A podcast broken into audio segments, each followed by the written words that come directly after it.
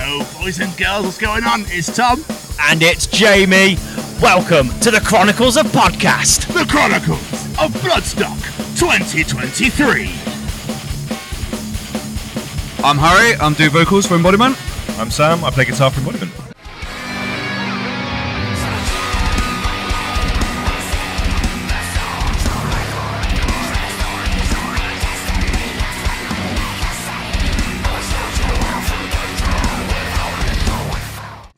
Most importantly, though, how are you doing? Good, good. We've we've been in the trenches this whole time, you know. Um, so it, a little bit flaggy now, you know. Playing on the Sunday is uh, both an advantage and a disadvantage. Yeah, yeah. you get to be the last thing people see, but you're also one of the last ones. on. Yeah, So yeah. we've been pacing ourselves, you know, ready for this one. But yeah, it's been a fucking great weekend so far. Really good, week- really excellent weekend. Some really great bands. Weather's not been too shit, so yeah, it's been a good time. Apparently, it might hold out now That would be nice. until until Megadeth, so you'd be. I think you'd be all right. Ideal. Well, we're playing in a tent, so if it rains, Well, that, that's what you you kind of want it, don't you? Yeah, a little bit of okay. rain for us, just to kind of help the crowd out. So a little shit. It's not going to rain till ten o'clock. I'm so sorry. All right. Yeah, I know. I, I know. I hate to break it to you, but there's going to be no rain dance, so people aren't going to. But people are flooded anyway, regardless. So you know. Um, so I'm assuming from what you've said, you've been here since Thursday. yes. How has your Bloodstock been so far? Amazing. Like uh, so far, like we've seen a bunch of great bands. We managed to see some of our friends' bands as well, and uh, both headliners have blown me away. Absolutely, absolutely phenomenal. I think one of the things as well about playing the Sunday is you really kind of get in the mood for it, you know? Yeah. Like you turn up on the Thursday, you see all these bands, and we've just like since Thursday, Friday, we've just been more and more and more excited Yeah. to get up on the. I want to play. Yeah. No. Yeah, we watched Killswitch on Friday, and I came back and I was Oh. like, "We need to go now. We need to play now." Like that was Yeah, yeah. inspirational. Yeah. yeah, yeah, yeah, yeah. They with my curse. Like, what the fuck are they doing? Oh, I know. I, know. I, I think everybody just went. I think everybody, literally as a crowd, just literally orgasmed at the same time. I think everyone, as a, as a whole mass, mass massgasm. I knew they'd kill it as a headliner, but I didn't expect it to be a 10 out of 10, and I really do think that was a 10 out of 10 on Friday. It really, really was. Yeah. Yeah. So we should bring this back to you guys. That's, that's what we're here for. So sorry. We, we do love you, Killswitch you were fantastic. Adam D, if you're listening, come do something with us. Yeah. And bring the piss jug man. I'm sure he'd lo- Bring us love your to be a corned part. beef balls. Oh, yeah, yeah. just bring it all, Adam. Just the whole lot. Um, I forgot where I was now. Uh, oh yes. about the. Yeah, well, yeah, yeah. yeah. I am a Bloodstock Festival. That's correct. Is this Earth? Yeah. Um, so, are you excited for later? Are you Excited for the set? Very much. Yeah? So, yeah, yeah, yeah. well, you've yeah, been yeah. staying like obviously you. But the thing is with the Sunday as well, it's sold out. It's the only sold out day. So that obviously must be like fucking massive spirits as well. Of course, it's purely down to us being on. the Oh, 100 percent. Yeah, it wasn't sold out. Then they announced us, and then all of a sudden it happened. Yeah, happened. everyone. so- Holy fucking body! Oh my god! I mean, A equals B, right? It- yeah, Correlation, causation. absolutely. But for a festival show, do you change the set list up accordingly compared to a gig? Because obviously, people gigs will obviously know who you are, but maybe some, some people here that won't know who you are. And you're like, let's just get all the fucking bangers out, boys. So one of the one of the things about this set is it's actually lined up with our 10th anniversary as a band as well. So one of the things we did was take a look at the set list and be like, how can we sort of represent both of the albums we released, you know, over that time? Yeah. And uh, there's there's a couple in the set. Well, there's one in the set that we've not played for a very long time, you know, and Sam actually suggested it. Um, so yeah, we for this one, yeah, we did we did sort of curate it a little bit, and it, there's it's not just the song choices, but the way the set is structured as well. Some of the parts might be changed, you know, like a drum fill that's super complex before might now be a bit more simple to allow that groove for the crowd and stuff. So yeah, we were very conscious that like this is a festival set and people want the festival experience. We've like, we've put some fun tricks up our sleeve for the set as well. There's a couple of there's some nice little moments to I hope you're ready for the ending. okay. Oh. Okay. I love a little tease. You won't believe what Embodiment's got planned for the end of their set. Click now to find out. So, us as a podcast, we are ambassadors for the Sophie Lancaster Foundation. Are you aware of Sophie and her story? I remember it. I remember it. It was horrifying, man. It was horrifying, you know. Really, really. But so being here at Blood, Bloodstock and the, the foundation, they're very linked. You know, you've got the stage, obviously, you guys are playing on. The foundation are here every single year.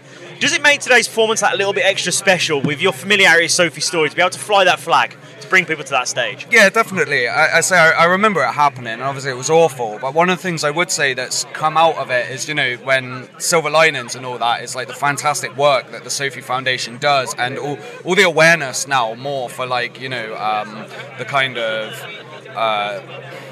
Because it, it was a bigoted act, right? It was horrible. Like, it was judged on someone's appearance, and like, that shit is, is toxic. So, more awareness, more, you know. Do, you, do you know what I'm trying to say? Yeah, I mean, well, so the thing is, like, as a band, we're very, you know, we're very empathetic. We're very pro minority. We're very pro any kind of thing. We we don't support hate or intolerance in any sort of way. So to be able to kind of bring some of our message with that to the Sophie stage and have that connection is it's really it's a good thing for us. It's important, you know. And bring yourself in a little bit.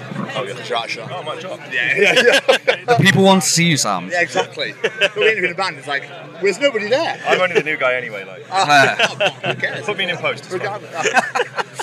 CGI you. AI. So something, something we're asking people is like being part of this metal family that we all are. Is some is that something you guys have ever had to go through when you were growing up, being treated differently because of the music you listened to, the way you dressed, whatever it may be? yeah, definitely. Like I, I grew up in a in a small village in Dorset, and like there were like two other people that listened to like rock or metal, but generally speaking, there was a lot of like you know. Oh, when are you going to grow out of this phase? When's this all going to end? Like, or, or like from you know older people or from like people your own age, it'd be like, oh, so it's fucking Grebos or whatever, you know. Like, I, I remember the very first gig I ever went to. We finished, I went to the car park, a load of chavs got out, tried to beat us up. What the f- Yeah, yeah, yeah, yeah. I was, I was 16 and I was just like, oh, it didn't stop me going to another one though. I, I told great. my mum I fell over because I didn't want her to know. Mum, if you're listening, I, I still fell over.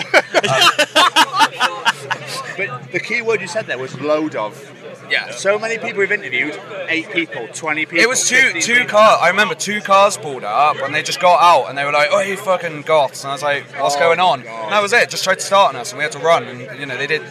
I don't know, man. Like I'm 32. I don't really think about that too much now. Yeah. But like, yeah, it was formulative in my sort of way of thinking that like this is a we all need to stick together because Yeah, you know 100%. thing is, like a lot of saying about the groups of like eight and twenty, a lot of these acts of kind of hatred and bigotry and like coming from this place of judgment, it's motivated by cowardice and fear. Yeah, a lot of the time, 100%. they don't like things they don't understand. They don't like things that are different to them. Yeah. and that's why people. I mean, I've been beaten up when I was a kid as well. You know, it's it's not good. It's not something that should happen. But then you see it less these days. It's not so much a thing. Which I think is good. alternative culture is starting to become way more normalized. Like you look on like TikTok and stuff like you look at like rappers now, and they, they look like like.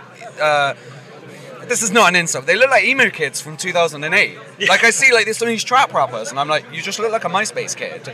Like, but it's becoming more accepted. Do you know what I mean? In that case, because it's becoming a more mainstream thing. Absolutely. Just going back to what you're both saying, you know, how you said, you know, someone tried to and did commit physical violence to you guys because of the way you dress, Mike. Just out of interest, did you report it to the police or anything No. like that? No, it didn't seem like it would get anything done. Is there a particular reason why you didn't think that?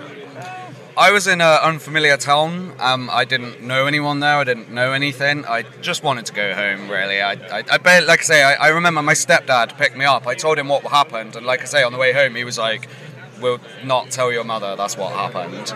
So, I tried to forget it really happened. Yeah. You know, but there's a distrust, like not.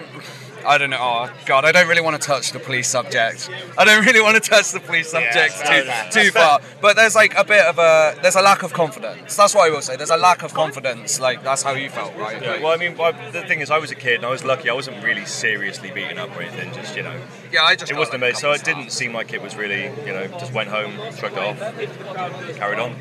No, it's, it's absolutely. It's, it's just interesting to find out because the, the foundation recently did a survey asking people about their experiences and whatnot, and I think it was 87 percent of people said they didn't bother reporting because they didn't think they'd be taken seriously. So shocking in this country. Uh, from what I understand, uh, sexual assaults, uh, only like two percent get prosecuted Oh of sexual assaults or something like that. It's, it's absolutely disgusting. You know, It really like- is. Yeah, but you, you well, don't start me on politics, Okay. otherwise you'll be here. Yeah, yeah. You'll be here. You'll be here for hours. We won't say the T word. No. oh, I will. I will. There'll be an F and two T's. Yeah, yeah. with that one. And I'm right behind you. So just quickly going back to that, like I don't know if you've noticed while you've been here, there's a lot of kids at Bloodstock. There's a lot of families. There's babies here. It's been great. To, I saw a mum holding a baby watching Meshuggah last night. I was like, that is amazing.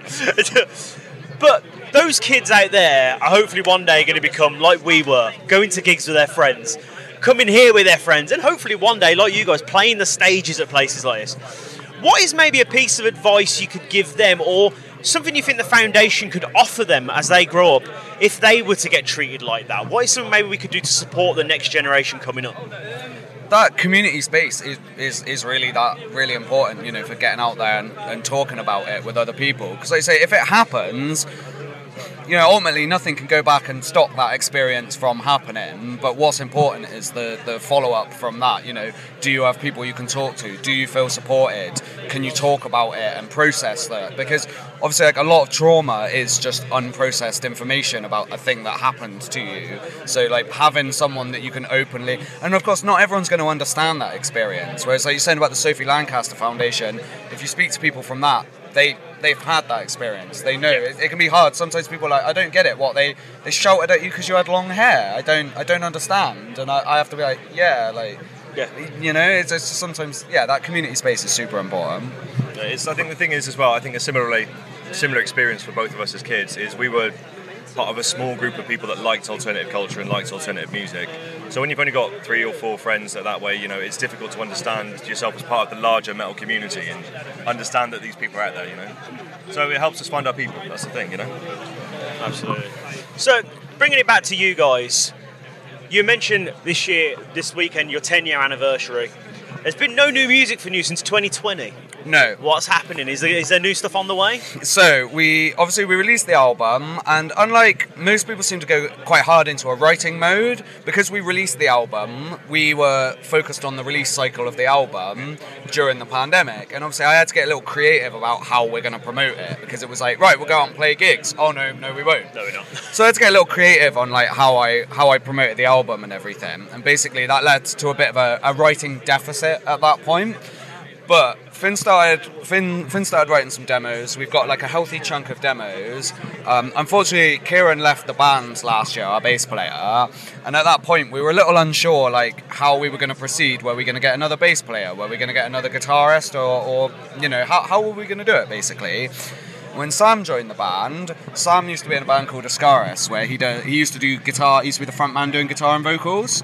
So I was like, this adds a bit of a new dynamic that, that we hadn't thought about before. Now we have a, a second vocalist. You know, we could do things that I had not thought about. So we've been like refining off those demos with the new things that Sam will bring to the table. Expect something by the end of the year, though. Did you say Ascaris? Yeah. Yeah, I know Alex Macavecchio. Oh no way. Yeah, well, chat about it in a minute. Um, hi, Alex. Um, you've got a tour coming up in September. Excited? Yeah. Yeah, man. Yeah, hundred percent, hundred percent. Like we were, we were always so um, concerned about going out and playing headline shows outside of Bristol because like we were a little worried, you know, like no one will be there, no one will care. I'd had like a bad experience with a promoter quite early on where they were like not very good to work with. Basically. Okay. And um, all the shows we've done since post-pandemic, headlining shows, they've all been awesome. Like really well attended, good merch sales, and I don't know. We find ourselves a little shell shocked, like particularly over this Yeah, weekend, right? Like, oh, we're in a band that people like enjoy and care about, and we have more fans than just your mates who come to the Yeah. gig now. Like, people I don't even know are coming up and like, oh, it's so nice to meet you. I'm like, who the hell are you? And they're like, a fan, and I'm like, oh, right, that's Holy It's shit! It's been a pretty recurring theme that we'll talk to people and they'll say, "Oh, you're in a band. Oh, we're playing on the Sophie stage." You go, "Oh, hang on, I've heard of you guys." Like, we're, we've been realizing this weekend we seem to have a higher profile than we thought we did, which Yeah, that's amazing, though. is a good place to be. It's a yeah, good place to be. and very humble about it as well. Yeah, it's, yeah, it's always yeah. better to be more famous than you think you are than the other way around. Yeah, yeah, yeah, yeah. oh my god, yeah, we've seen that a few times. Yeah, I'm not. well, guys, thank you so much for signing chat to us today. We massively appreciate it. Absolutely smash it later on. We look forward to seeing you later on. All right. Thank you, man. Thank you so much. Have a good one. Appreciate you too. Thank you so much, man. Thanks so much,